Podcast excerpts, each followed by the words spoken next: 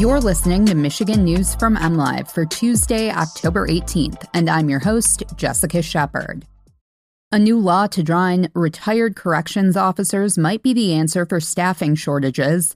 Orkin says three Michigan cities are among the most rat infested in the country, and the application launches for the Student Loan Forgiveness Program.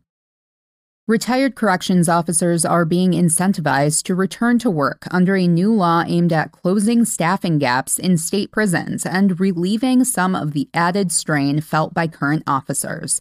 Retired corrections officers temporarily rehired by the Michigan Department of Corrections will now be able to continue to receive their retirement benefits while earning a regular paycheck, something state officials hope will be the motivation needed to draw in retirees and fill in the shortage of roughly 800 officers.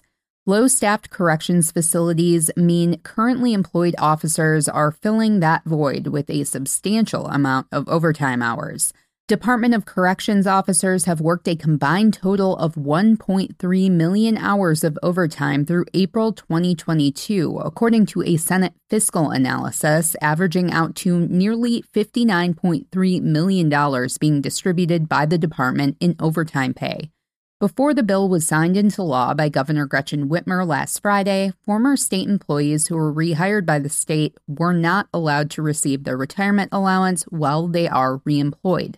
The new law allows an exemption to take place for two years. Rehired retirees must have retired before January 1st, 2022.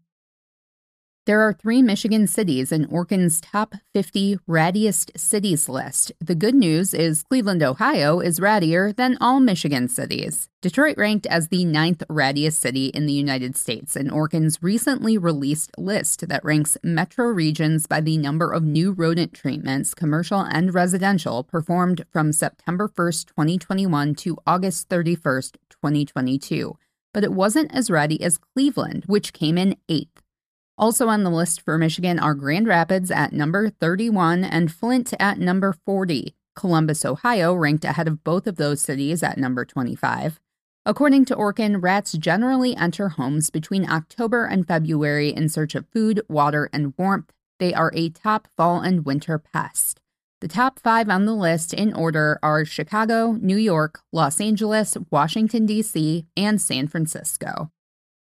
A student debt forgiveness program is officially taking applications. The Biden administration plans to forgive $10,000 per federal student loan borrower and $20,000 per Pell Grant recipient for those making less than $125,000 individually or $250,000 for households. Applications are available at studentaid.gov. Applications must be submitted by December 31st of this year. Millions of student loan borrowers have been anxiously waiting for applications to roll out since Biden announced it in late August. The White House estimates 40 million Americans will benefit from the program. In Michigan, more than 1.3 million people are eligible for at least $10,000 in debt relief, including 849,000 Pell Grant recipients who qualify for up to $20,000 in relief, according to the White House people can expect to see debt relief within six to eight weeks after submitting their applications.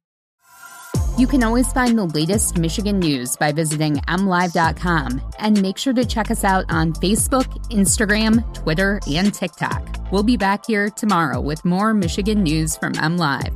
Thanks for listening and have a great day.